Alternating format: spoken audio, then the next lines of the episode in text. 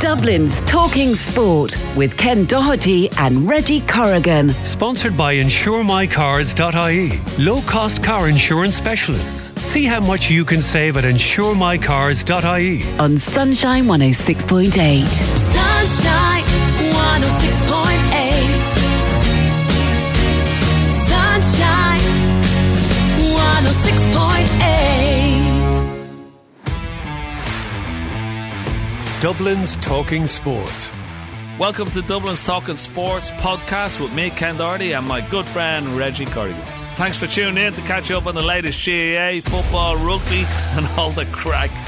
Enjoy the show, and don't forget, rate and review wherever you get your podcasts. So it's time for GAA now, and we're just going to have a quick roundup with Declan Drake. We begin this week's roundup with our 3-in-a-row Senior 1 football champions Kilmacud Crokes, who are of course defending champions of Leinster and the All-Ireland Series as well. Last Saturday, Robbie Brennan's purple and gold took their first steps in defence of those aforementioned titles. They were on the road to Netwatch Cullen Park in Carlow to face the local champions Éire Óg for a place in the last four of the Leinster Club Championship. All in all, a convincing victory for the Stillorgan outfit, 112 to 4 points. As in the county final, Shane Walsh with the goal for the 3-in-a-row champions, and they will be back on the road a week tomorrow for their semi-final date with St Mary's of Ardee. Staying with football, one matter to be resolved in senior championship affairs. The Senior 2 football final, postponed from a few weeks ago at Parnell Park, finally takes place tomorrow afternoon at the Nell from 2:30. Clontarf and Fingallians going head-to-head for the right to go back to Dublin's top table in club football next year as champions of that particular division. To the ladies scene now and Kilmacud Crokes' ongoing title defence in Leinster. Last week, Paddy O'Donoghue's Chargers reached a second consecutive final thanks to their 2-7 to 11 point success over Milltown of Westmeath. The final takes place indeed this afternoon at 1 o'clock at Coralstown-Kinnegad. GAA club Nave Kieran of Offaly standing in their way there of the Dublin champions' aspirations of a second consecutive provincial title. We wish them every success in their endeavours this afternoon. Switching now to hurling, tomorrow is an historic day for Na Fianna, our recently crowned Senior 1 champions. They make their debut in the Leinster Club Hurling Championship when they, like the Crokes ladies, will be travelling to Westmeath. This time though to Cusack Park in Mullingar for a 2 o'clock start against the Westmeath champions Raharney, a team with enough experience at this level over the last number of years, having been crowned county champions 4 times in the last 9 years. Indeed, we wish Neil O'Callaghan, the Na Fianna players and supporters all the best down there tomorrow afternoon as they bid to maintain their aspiration of adding the Leinster title to the Dublin crown. It is, of course, a vacant Leinster title now with the defeat of Ballyhale Shamrocks in the Kilkenny County Final. They losing their Leinster and All-Ireland titles on the same afternoon. Congratulations must be extended this morning too to Craobh Chiaráin, the Dunleacarney men winning the Senior 2 county title by 5 points last week at the Nell. They defeating St Jude's by 19 points to 14. So once again, congratulations to them, I'm sure. A good night was had by all in the Craobh clubhouse. Staying with the small ball game and turning to Camogie, St Vincent's, they are back in the Leinster final again. The county and provincial queens proving far too strong for Burr over the hour in their last 4 meeting, 3-13 to 5 points. Aisling Marr and Dublin football player Niamh Heatherton with a brace of goals for the Merino ladies. And next up for them is the final against Dixborough of Kilkenny next weekend. Finally this morning we say congratulations to Na Fianna and Dublin ladies ace Hannah Tyrrell, who will be honoured as the Gaelic Writers Ladies Football Personality of the Year, reflecting a tremendous year for her personally and with Dublin ladies as they of course regained the Brendan Martin Cup for the first time since 2020. Hannah scoring 8 points in the All-Ireland final victory over Kerry at Craobh Park, and hopefully a good omen for the TG Cahir All-Stars, which will be handed out at a function in Dublin next Saturday night. And I'm sure a wonderful night it will be as well, Declan. No doubt you'll be going along to that yourself. Yeah, thank you for that roundup on all things football. As I said earlier in the build-up, joined in studio, of course, by the one and only Sean Lane. Well, the football is there, Sean, but of course the county championships in the hurling are finished, but it's on to the provincial championships, and there's plenty going off in Munster. Ballygunner, how did that go? Yeah, absolutely, Reggie. Yeah, all the county finals are over, and Ballygunner played Sarsfield, and as we know, Ballygunner have won 10 Waterford county championships in a row. They're the hometown parish of Pádraig Mahony, Desi Hutchinson, some fantastic names in the sport. They won 220 to 9 points. The sad thing, Reggie, on the other side of the equation, it was Sarsfields of Cork who they beat, who won a tremendous Cork county final, beating Middleton 21 points to 19. It's the club of the famous poor old Teddy McCarthy, who passed away during the year. But one thing, I just look back there during the week, Reggie, that Cork, as we know, haven't won a senior hurling final since 2005, but they actually haven't won a club hurling final since 2004. Newtown Shandrum won it. So there's a serious look at oneself, in particular. Now, they do have the little piece of they won the 2 under 20s All-Ireland, and that's a good base to work off. But the game, the club game, the club scene, and it got me with the days when the Bars, the Rockies and the Glen would come out of Cork and go all the way, and would be well ahead of everything they met. So a good look at themselves there. But Ballygunner, they'll have it all to do as well, Reggie. They're after being drawn in the semi-final away to Napier. That's on at 4 o'clock next Sunday in Limerick.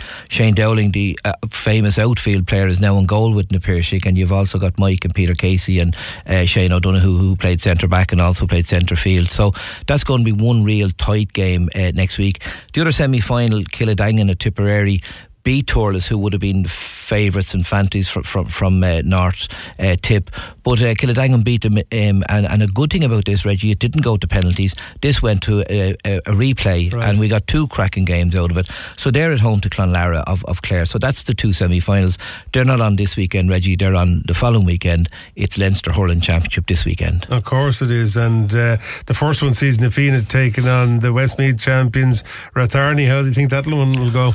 Yeah, and Declan just covered it there in the tape. I mean, it's a huge game for Na Fianna. We had Declan Feeney in studio last week, a real Na Fianna stalwart, and fine, they did their celebration and they've plenty of time. We'll say, Wednesday, Thursday, Friday, Saturday.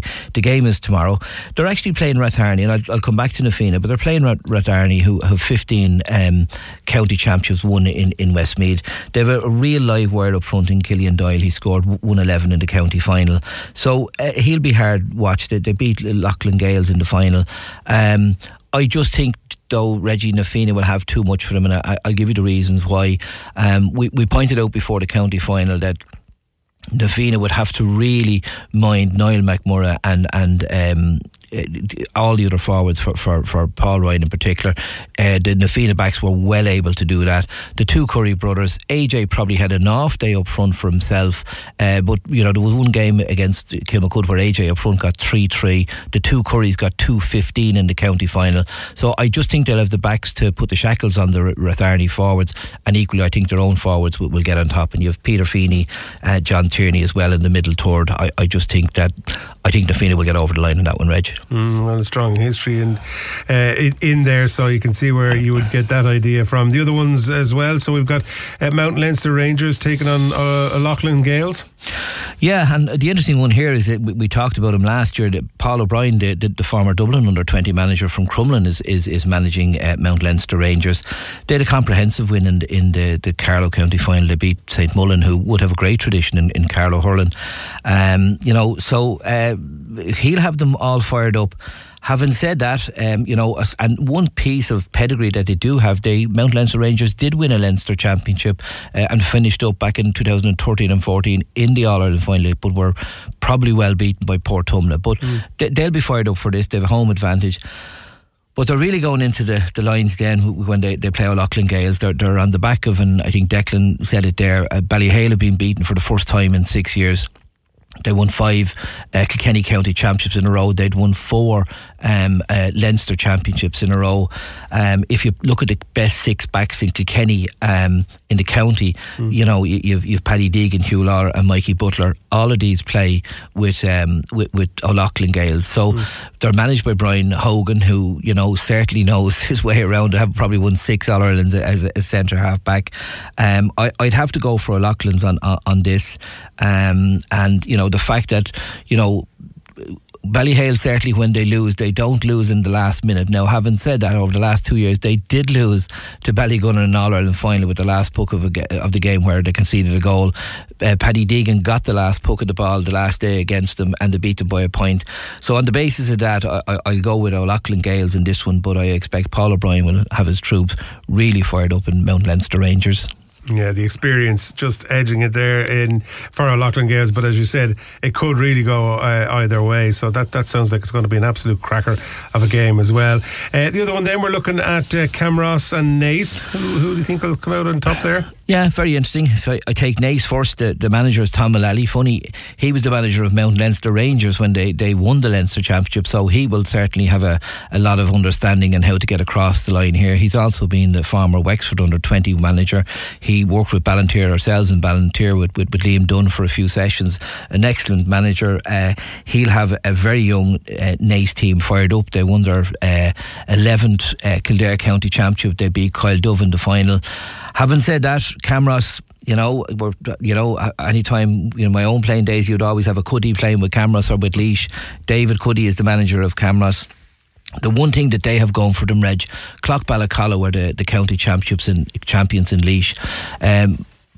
Camross found themselves 9 points down, Reggie, at half time against Cloghballacalla, fought their way back in the semi-final, got level and won on penalties, went into the final against Abbey Leaks, and unfortunately Abbey Leaks just didn't perform on the day. They scored 4-18 to 14 points was the winning margin. But having said that, year to date they've 15 goals, Reggie, scored in the championship to date. That's a hell of a lot. And now sometimes when the weather changes and the surface changes, the ball doesn't hop as much, you know, goals kind of, they're not as as frequent, but I just think that Camross will have just a little bit too much on Naas, who probably need a little bit more experience at this level. Okay, so Camross to come out on top there. And then finally, of course, we see Na Fianna taking on Kilcormac Killadangan. Yeah, Na Fianna, it's funny, like the Wexford Championship, Reggie, would certainly have been dominated over the last 40, 50, 60, 70 years even between Eulert Naballa, Rathnewer, Buffers Alley. Those other teams have been winning it. This is only Na Fianna, who are from Gorey, winning it for the second time. Right. So they're kind of novices at this level, but you know they have the captain is Conor MacDonald, who we know is of Wexford fame. They certainly have home advantage. Tom Mullally is the manager, so they're going to have a right go at this. The fact that they came out a couple of years ago and didn't make any hay. On the other side, Kilcormac Killadangan, they've won 5 Offaly championships. Now, they beat Shinrone this year, Reggie, and I honestly don't know the score, but I do know when I was following it was a 3-23 or 4 to 7 or 8 points. So they're miles ahead of what's in Offaly. They have this fella, Adam Screeny. He's the talk of the town. He was on the minor team that went to the All-Ireland final. You might remember the famous goal where the Tipperary lad just poked the ball in the air and this fella came in like a sword and scored a goal. So he was on that team. He's the best young inside forward I've seen in years. They were beaten in the under-20 final as well by Cork last year. But very interesting enough, they've won 5 Offaly County Championships. Of the 5 they've won, they've gone to 3 Leinster finals. Ballyhale beat them in 1. Coola beat them in another and went on and won the All-Ireland, which is no shame. But they actually beat Eulert Naballa as well in a final. And I remember the day they went to the All-Ireland final, they were playing Thomas's of Galway, and it was the day that Ballymun were beaten by Bridget's with a last minute point in the football, but they only lost by 2 points to Thomas's. So you know they're not afraid of this competition. You know, they have a 60 cent per success rate in getting to a final. Getting over the line, particularly with the opposition I outlined, was always going to be difficult. But you know, I'll actually go with Kilcormac on this one. They might just shade it. But you know, outside of the provinces, then you know, in Derry and in Antrim, you've Éire Óg of Cushendall came out of Antrim, and you've in Derry. Schlochneil, who won their 11th championship in a row, have come out. So that's going to be interesting. And don't forget, Galway's St Thomases have won 5 Galway County Championships in a row. So, and they've one match away from a final. They're going to be so. There's loads of games to play, Reggie. Loads of excitement, and fantastic. This the one competition that gets parishes up on their feet, going to matches, grandsons, grandmothers, fathers, everyone, sons, and someone playing. Yeah. It's a brilliant competition. They'll be burning little bales at the side of the road up and down the country. There's no question about it. Sean, as always, absolutely fantastic coverage there of everything that's going on this week. If you didn't know about it beforehand, you certainly know all about it now. Okay, that's the GAA for this week. Okay, it's time for football now, and there is certainly plenty going on here in Ireland in the football sphere. I'm delighted to be joined on the line now by the one and only Alan Cawley. Good morning, Alan, how are you? I'm good, Reggie. Welcome back. Listen, it's great to be back, I have to say. Fantastic. Enjoying the show. Great chatting to everybody and catching up on all things. But I know sooner come back and there's another crisis in the FAI. It seems to be non-stop between scandals for overpayments and now boards voting and causing possibilities of losing funding. What's going on? Yeah, it's just, especially in a week, Reggie, when there should be Irish football should be celebrating the fact that we're going to break the record for the FAI Cup final.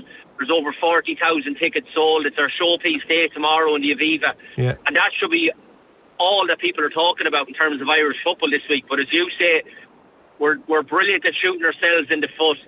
And these stories, the first one broke, I think, on Thursday night about, obviously, at the EGM in terms of the board members trying to vote through the split to have 7 and 7 football people and independent directors, and obviously that wasn't voted through in terms of the gender quota that the government have asked for. So there was a big kind of negative publicity around that. And then just when you think it can't get any worse, then the story breaks last night of obviously overpayments to the CEO. Now, from what I gather, he either has repaid them the 20,000 or he's going to repay them, and according to Jerry McEnany, the president, the situation is resolved. But it's just the optics of it again, Reggie, waking up to news on the papers and the front papers and social media of financial problems or financial issues and overpayments. Just when you think the organisation is getting its house in order, the optics of it just look terrible again. Yeah, you'd have to ask the question of how can that possibly happen? I know it's in relation to commuting back and forth from London and benefit in kind expenses and all these various different things. But I mean, you would have thought, given everything that's happened, that there would be absolute scrutiny of every transaction now to make sure that there wasn't anybody going over their salary caps or their pay deals. Yeah, 100%, Reggie. You know, it should be so forensic, the way things are dealt with nowadays. And to be fair, over the last 2 or 3 years, we were all getting the impression that things are being taken care of and the situation is well under control in terms of the financial situation, because everybody knows you're relying on the government for bailouts, you're relying on the funding from Sport Ireland just to keep things above board and keep the ship afloat. So, as you say, for this to arise now, and even though they're saying it is resolved and that it was a technical situation or whatever that Jerry McEnany said in his statement, it's just the optics of it look terrible again, because the general public looking in are thinking, here we go again, when will this organisation ever sort itself out, and how can we ever have faith in this organisation moving forward to progress the game? Like, we're well behind already in terms of the other European countries because of, I suppose, the legacy issues that have been left behind from the John Delaney era. And just when you think, as I say, Jonathan Hill is in now as the CEO, who I think is a very decent man, very credible, and any time I've seen him in terms of his public persona and anything that he's done so far, just the optics of it look desperate, Reggie. And the other optics then, leaving aside that with the overpayments to Hill, and we'll take it at face value that it was just oversight or whatever way you want to look at it, and leave those optics. The other optics, I mean, we're talking about €4.35 million per year in funding from the government. They're going to the government with their hand out looking for more money. Yet a vote goes through whereby they knew what has to happen in this vote. They know that there's a quota. You won't get the money without it. It's not like this is a shock to anybody that, you know, you don't get the quota right, you're not going through. And 38 of the 114 delegates vote no. And what's being said is that it's kind of suits versus tracksuits and people trying to protect their own positions within the organisation. But, like, no one will have any position if there's no funding. Absolutely, Reggie, and they all know the situation. As you say, it's been laid out on the table for them and everybody knows exactly what needs to happen to have that gender quota. I couldn't believe it when the vote didn't go through again. Yeah. But, as always in Irish football, and we've seen it for years and years, self-interest takes hold, Reggie, and as you say, people trying to protect their own little positions in their own little corners. It becomes political. Nobody is thinking of the greater good of the game. And how are we ever going to progress when you have people involved like this? Now, from what I'm hearing, it wasn't based on the gender quota, the 7v7 split. It was more based on, I think, the LFA and the colleges and university wanting 8 football people and 6 independent. So they want the split of 8 and 6 rather than 7v7. Now, I think it will go through because it has to go through. It can't fail. Yeah. But again, the optics of it, Reggie, as I said, in a week when we should be celebrating, like, there's enough negativity around Irish football for years. Yeah. Plenty of people want to kick it, fully justified in a lot of cases. But this is a week to celebrate the fact that it's our showpiece day tomorrow. We're going to break the record. There's going to be an unbelievable crowd celebrating the game tomorrow. And here we are with just negative stories. And 2 stories that I feel could have been easily avoided. Yeah, I agree. Well, they need to sort it out and sort it out quickly. Let's get on to tomorrow. Let's be positive and happy. Because, as you said, a huge crowd. My own kids are going to it. Fantastic game in store. That's the only way to put it. How do you see it unfolding? Yeah, I can't wait, Reggie. I'm really looking forward to it for all those reasons that we said. It's going to be an amazing occasion, unbelievable crowd, but most importantly, the game itself, I think, will be very good because you have 2 teams who were fairly evenly matched. Now, based on form, obviously, you would probably favour St. Pat's because they finished 3rd in the table, but their form since John Daly has taken over has been absolutely brilliant, whereas Beau's form in probably the second half of the season has been nowhere near as good as the start that they got off to. So you would slightly favour St. Pat's on form, but in a cup final and a one-off situation, anything can happen. And I think with Declan Devine at the helm as well, there's pressure on him, there's pressure on Bowes, because they know that to get European football they have to win tomorrow, because obviously they missed out in the league situation, and if Pat's win, Shells will get that European place. So there's huge pressure on them. But I'm kind of favouring Pat for the reasons I said in terms of form, and John Daly, since he's come in, he's done an unbelievable job. Yeah, well, that's going to be an interesting one. I know one thing, the last time I was at the Bows game, the colour and the same with the Pats, the colour on both sides and the atmosphere and the noise levels, it was absolutely fantastic. So I think, you know, for anybody that's even thinking about it, get along. It'll be a wonderful occasion and it's decent value as well. So yeah, well, you're going Pats, so we'll see how that unfolds. Good news as well for Waterford, winning promotion in extra time against Cork City. Yeah, it's great for Waterford. I watched the match. It was a great game, Reggie. It was almost like watching a different sport when you don't have VAR. And when a penalty gets given, you feel, oh, there's a penalty, it's not going to be overturned. Yeah. Or when a goal goes in and a fella celebrates, you think, well, that's a goal. It's brilliant, isn't it? Honestly, Reggie, yeah. Like, I'm sure we're going to get on to VAR, but it's ruining the game at the moment. It really is. But from Waterford's point of view last night, they obviously knew one-off game they had to win. They've come through the hard route because the first division teams have to go through a semi-final and a final of their own before they get to the playoff game, and they played really well on the night. They probably should have been ahead before they went behind. Missed 2 or 3 great chances, then they showed real character and coming back after going the goal behind, and then it took them the winner in extra time. They got a penalty. Ronan Coughlin, showing all his experience, stepping across Coleman, wins the penalty and he tucks it away himself. So I was delighted for Waterford. Keith Long, the manager, and Alan Reynolds, his assistant, them back in the Premier Division. And Cork have just been so poor all year. Reggie, on and off the pitch, there's been really poor decisions, and I think this is a result of that. It wasn't just, they didn't just, obviously the game last night cost them their place, but I think it's been a culmination of things on and off the pitch and this is the bigger picture result is that you get yourself relegated. Okay, well, we don't have a huge amount of time, but you did mention VAR. I said it earlier in the rugby slot that I feel the TMO is getting too involved in rugby. It was brought in to decide on tries, whether they were or they weren't, and now it's, you know, I agree with the safety element of it and foul play element of it, that's fine, but it's gone a bit too far in its remit now. It needs to be reeled back in, and definitely the same can be said for football. It's making a bit of a farce of the game now, isn't it? 100%, Reggie. As I said, it was like watching a different game last night. I watched a game during the week, obviously the Chelsea-Spurs game. You had the United penalties, and VAR is involved more than the players nowadays. It's a really difficult watch. As you say, the interference, and I kind of feel for a referee on the pitch because they're not being helped. They're being undermined totally.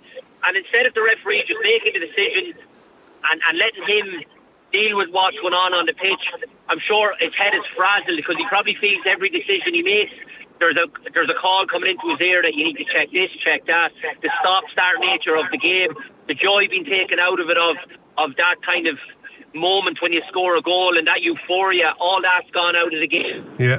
It's a difficult watch, Reggie, and something needs to be done about it. Absolutely, yeah. Well, take it out is the answer. Take it out. Goal line technology, fair enough. If it's over the line or it's not, I'll go with that. But take everything else out because at this stage... Anything that's definitive, Reggie, it's where it's the subjective stuff. Yes. Because it's a fella's opinion up in a box against the fella's opinion on the pitch or my opinion at home or your opinion at home. Anything like that. Just the game wasn't that bad before this. Oh, absolutely not. I mean, there was the odd mistake made with offsides and everything else, and you know there was, but that was part of the game as well. You know, that was part of the whole talking point of it. So it's the same in rugby, and I feel the same way. It's time to talk rugby, and I'm delighted to be joined on the line now by the one and only Dan Van Zyl. Good morning, Dan. How are you? Reggie, very well, and yourself? Ah, wonderful. I haven't had a chance to talk to you, Dan, since the fantastic World Cup victory. Congratulations. That's the first thing I have to say to you. Well done. It must be great to be world champions again. Ah, thank you. Not that I had anything to do with it, but it was a great win.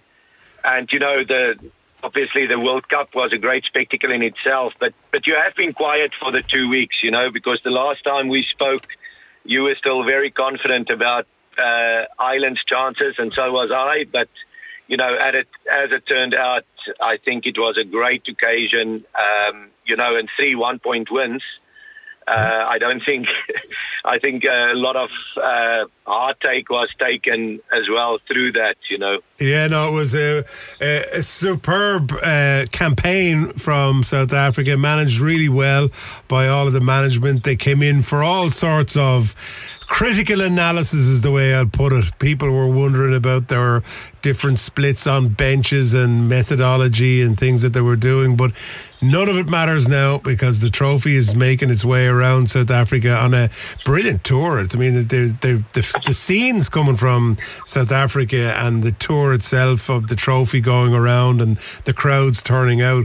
I know the likes of Siya Kolisi and plenty of other players said all along how much this would mean to South Africa, but when you see the pictures and the scenes, it's hard to believe how much it actually does mean. Reg, I think, excuse me, I think there's not many people, unless you've been to South Africa and unless you've lived there and so on, that actually understands what the country is about, and that sport does bring the country together, you know, and it's not just them saying it. It is actually that sport unites them, you know, and for a short period of time, and they'll go back into the troubles and so on. But that's why it was so important for the guys to win it. And it is really a case of the whole country behind them. And I'm speaking to my folks and so on. And, you know, for the last 2 months, it was Springbok jerseys every Friday in school where every kid, you know, wears a Springbok jersey and, you know, just everybody supporting the team. So it is brilliant in that sense that sport can still do that.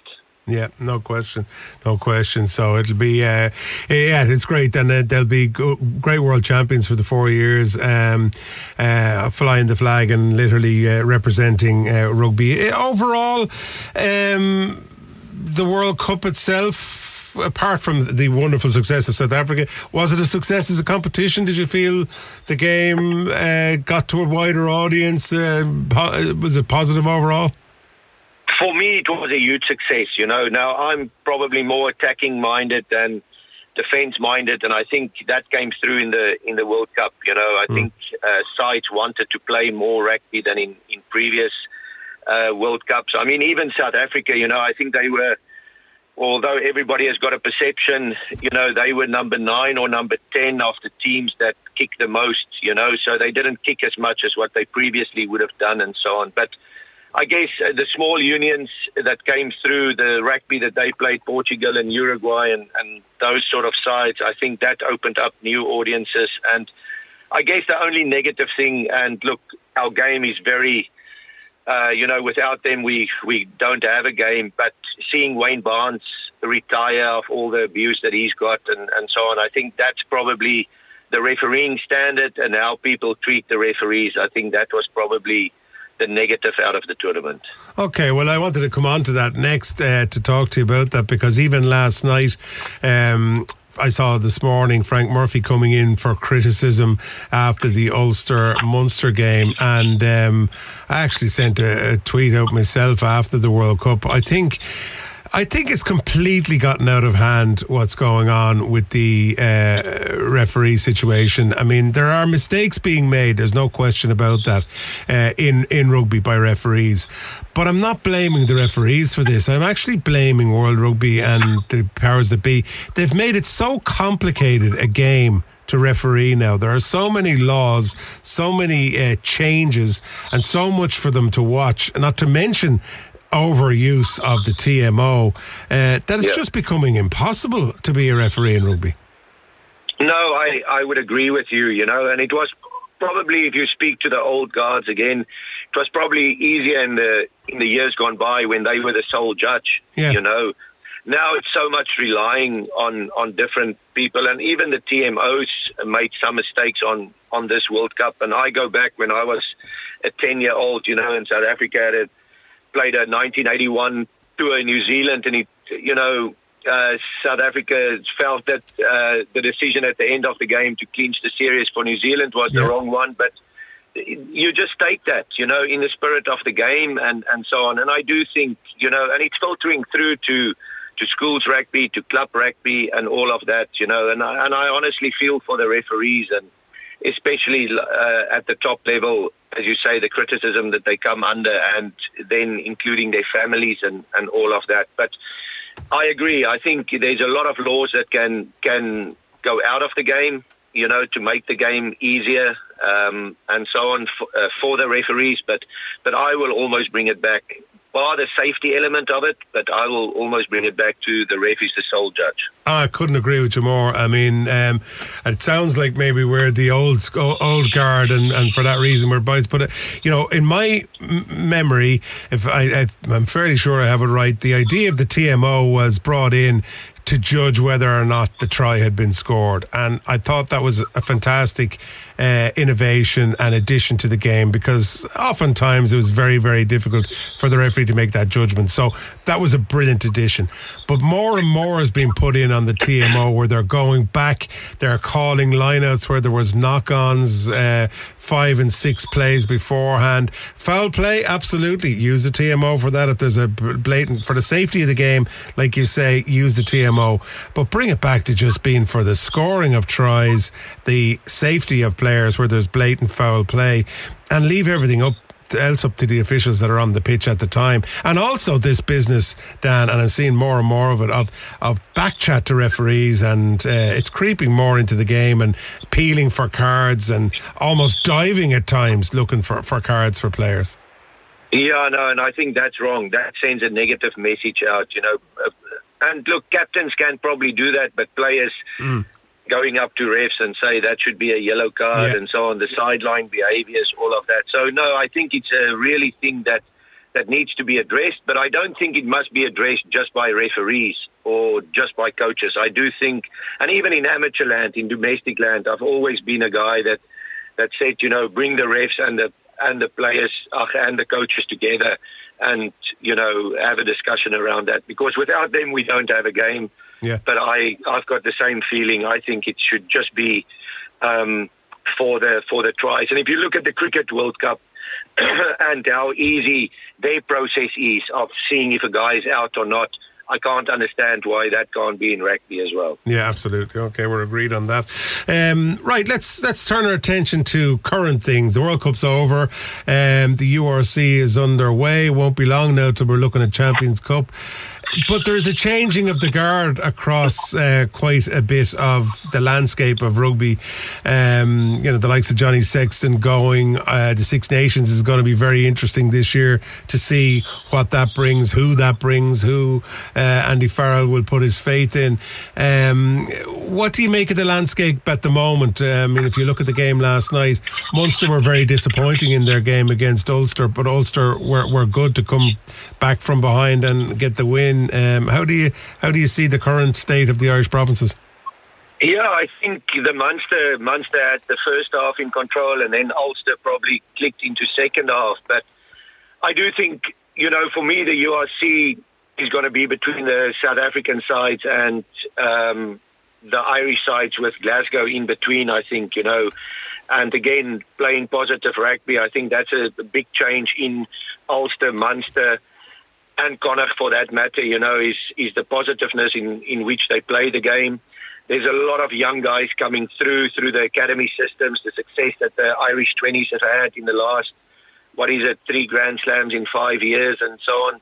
So all those players are keen to play and put their mark on things. So I think it can be very exciting, you know, but if you look at the team sheets and you look at the quality of players, I think some of them actually, you know, if you compare them to the Leinsters and so on, again, they probably don't have the quality in the right positions. You know, for me, Ulster fly-half, I think, is a problem for them. You know, they've addressed their front row with Kitsoff coming in there and signing a guy like Greg McGrath who will play a lot of games for them.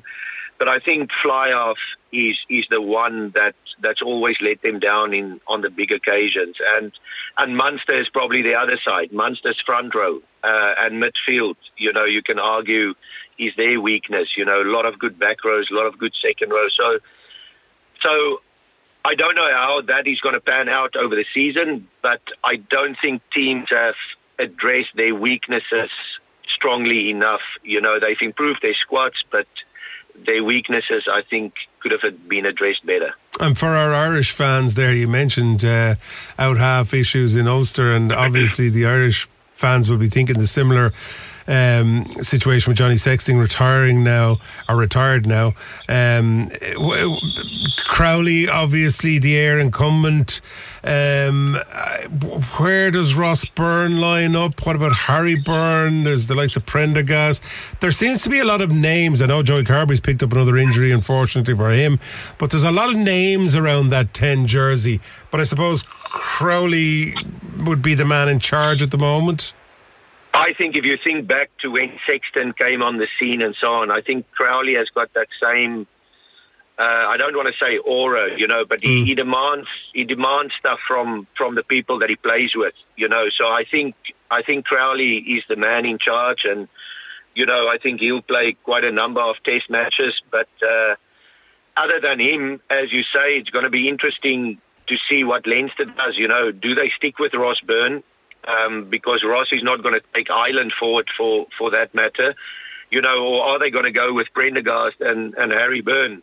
And they look to seem to be playing Frawley mostly at fullback now, because he's another one that could probably step in there. But only time will tell, and it will be interesting to see the names that's going to be there for the Six Nations, you know, because Jack Carty or JJ Hanran might come into that, but I do think it is in that position, and it happens when a great retires, that, you know, you've got to give time for the other players now to develop in that position.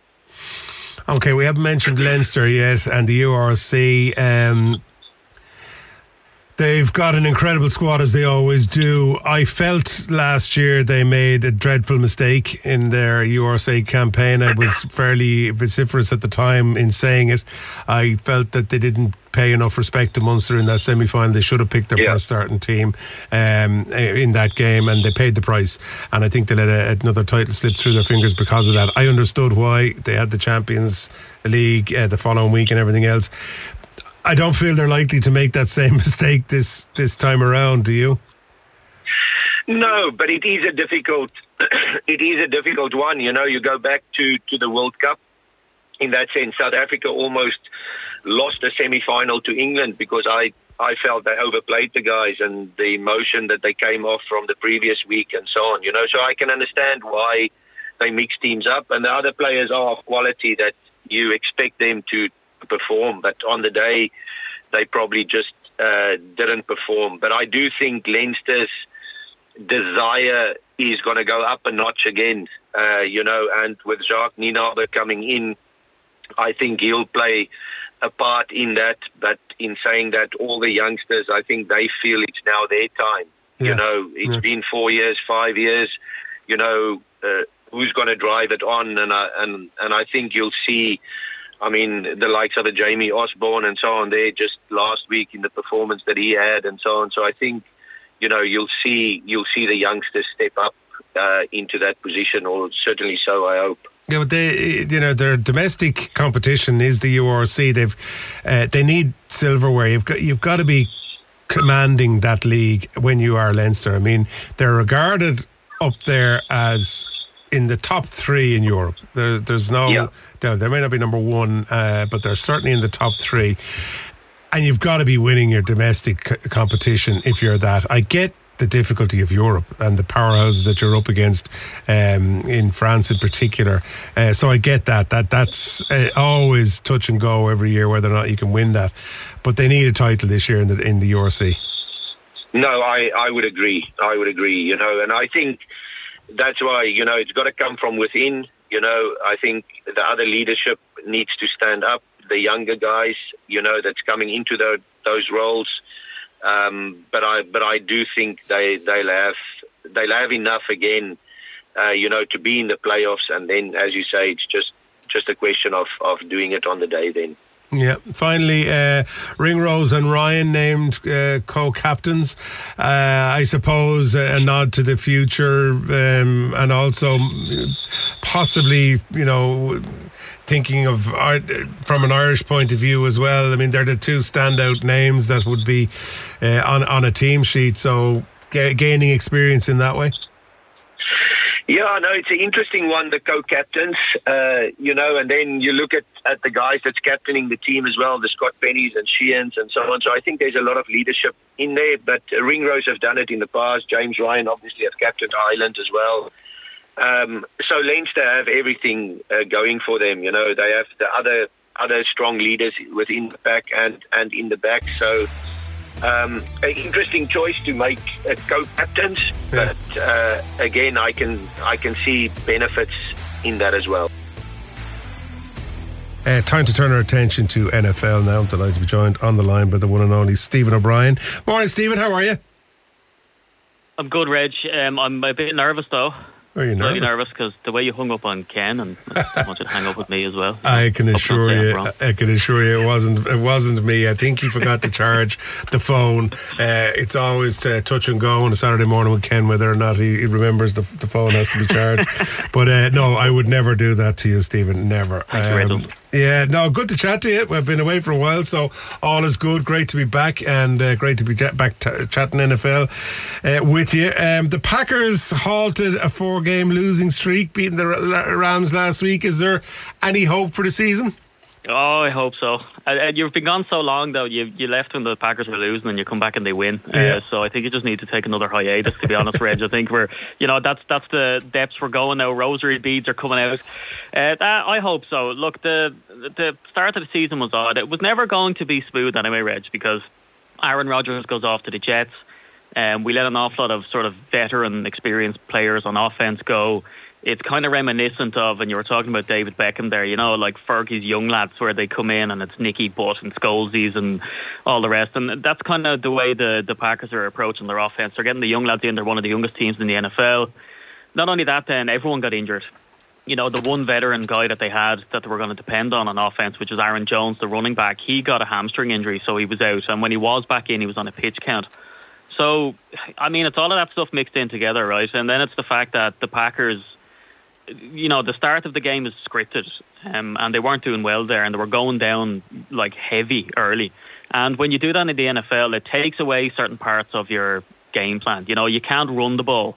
The Packers couldn't do it anyway because Aaron Jones was injured, but you can't run the ball because you're running time off the clock. So there's NFL rules there, and when you throw the ball and it falls sort of uncatched, let's say, the play clock stops. And that's what you try to do when you're behind heavy, because if you keep running the ball, it keeps running the time off the clock. But look, Aaron Jones is back fully last week, and we came up against an LA Rams team that's not great. The quarterback's not great. The running back was, you know, their second string running back. So, look, it's positive. It's positive in the sense that the Packers got their full starters back in Aaron Jones. They're healthy now. They're not playing catch-up in games. I don't know if it'll keep translating, but they're coming up against the Steelers this week. And they go to Pittsburgh for that game. And the Steelers, on paper, look way better, right? They're 5-3. So their record's better than the Packers, but they pretty much fall behind the Packers on every other metric. So I think this is the real test, Reg. We'll see if they can win in Pittsburgh, which is a hard place to play. And if they win there, there is a bit of hope for the season, I think. Okay, well, that's good. I mean, having youth there, that's, you know, gaining experience, I suppose it's fair to say. Maybe a season of consolidation and bring them forward then might be the plan. I think so. Yeah, okay. I mean, it does work that way. And look, they've been up against adversity. Sometimes the worst thing that can happen in life, not only sports, Reg, is that the first time you try something and you're very good at it, because then you don't face that adversity. You get a false sense of being great. And then when you start getting those setbacks, you don't know what to do with yourself. So, look, hopefully struggles early on and success later. Excellent. Okay, well, no such struggles, it seems, for a rookie quarterback, CJ Stroud, for the Texans. Making the NFL look easy, they're saying, and other quarterbacks look back. Tell us about him. Yeah, I mean, you look, that's the thing with Jordan Love, you know, you're looking at him for the Packers and he sat behind Aaron Rodgers, and then you see, and you go, well, look, give him time, it's hard. And then CJ Stroud comes out and absolutely rips up the NFL, you know, because last Sunday really put it on show. He went 75 yards in the last 46 seconds, very reminiscent of Aaron Rodgers, with a comeback win over Tampa Bay. He sets the NFL rookie record with 470 passing yards. His passer rating is the highest ever by a rookie quarterback in NFL history. And then aside from the rookie records, he's only the sixth player ever to throw for 450 yards and 5 touchdowns with no interceptions. There's only 5 other players that did that, which is just insane. So, look, it's players like him, and I know you've asked me on the radio before, Reg, is like, you know, especially when Aaron Rodgers was struggling, what's so difficult about it? You know, because some lads make it look easy, and this is a guy that makes it look easy. And he's a rookie. He doesn't have a cast around him, Reg, that's fantastic, we have to say. But he's still coming in and showing that, you know, if it can be done, it will be done, and it takes a really special talent. And we've seen guys come in like Patrick Mahomes, and here this guy seems like another one. So much so that in my doomed ACCA, I have him going against the odds and winning in the game. But just a pleasure to watch. One of those guys, Reg, that shouldn't be playing as good as he is, but has come in. Now, whether he'll keep it up or not, I don't know, but the records so far stand for themselves. Sometimes it's the bliss of youth where you don't have the pressures maybe hitting you yet so far, and all that goes along with that, where you're just out there loving the game and enjoying it for what it is before people get into his head too much. So maybe that's where it's coming from. I'd agree, Red, because sometimes the veterans, you know, too much, and we've seen quarterbacks that have come in and they get sacked so much, and they get scared. They get sort of trigger happy behind the line. So a young lad, as you say, will sit back, sit in the pocket, and doesn't know what danger is in sometimes, so they make all the plays. But look, long may it continue with him anyway, because it's fantastic to see. Great stuff. Okay, the Raiders coach. Raiders, a team I used to support way back when. We're talking the late 80s here. I was in LA on a J1, and the Raiders were my team when they were in the Rose Bowl. We have to see the pictures. Yeah, there's some pictures, all right. There's something else in a sleeveless T-shirt. I'll put it to you that way, with a Raiders cap on me. But anyway, plenty of tailgate parties back in those days. There were good times in 100 degrees heat. But I see their head coach Josh McDaniels fired last week, and then they go on and they win with the new interim coach. Yeah, again, another one of those things where, like we were talking about the quarterbacks, you look at it and go, look, the NFL's really hard. You need a coach who's been in the game a long time and not a first-timer, and like the interim coach comes in, it's just about putting out fires. And Josh McDaniels, he played under Bill Belichick. So he's a long line of Bill Belichick, and I don't really need to give Belichick his props. But there's a Belichick coaching tree, and he was seen as kind of almost the top of it because he was seen as the mastermind, Reg, of Tom Brady, because we were told for years Tom Brady's only good because of Bill Belichick and because of Josh McDaniels coming in. And there was documentaries about the Super Bowl, and there's plenty of them with the Patriots, where they talk about where they went through a struggling patch and Josh McDaniels came in and cooked up this scheme and they got back to winning again. But again, like, he got sacked, and apparently they all tried to sort of emulate Bill Belichick, but it never works. And we've seen it over the years, like Romeo Crennel and Eric Mangini and Bill O'Brien and Matt Patricia, Brian Flores. All of these guys played and coached under Bill Belichick, and it just simply didn't work. So the Raiders, they're a bit trigger happy when it comes to the coaches anyway. If you don't perform it in a small period of time, they kind of get rid of you. But I mean, this is some change. They get rid of Josh McDaniels, they get rid of the GM Dave Ziegler, they get rid of the offensive coordinator Mick Lombardi. They bring in an interim head coach who was a coach in the building, but he hasn't got a lot of experience. Not only that, Reg, they benched Jimmy Garoppolo, who again was seen as the successor to Tom Brady in New England. They put in a rookie, Aidan O'Connell, and they absolutely waxed the Giants last week. So it's incredible to see that energy coming in. And like, all these videos got released of the Raiders sort of locker room, and they're all basically celebrating after Josh McDaniels had went.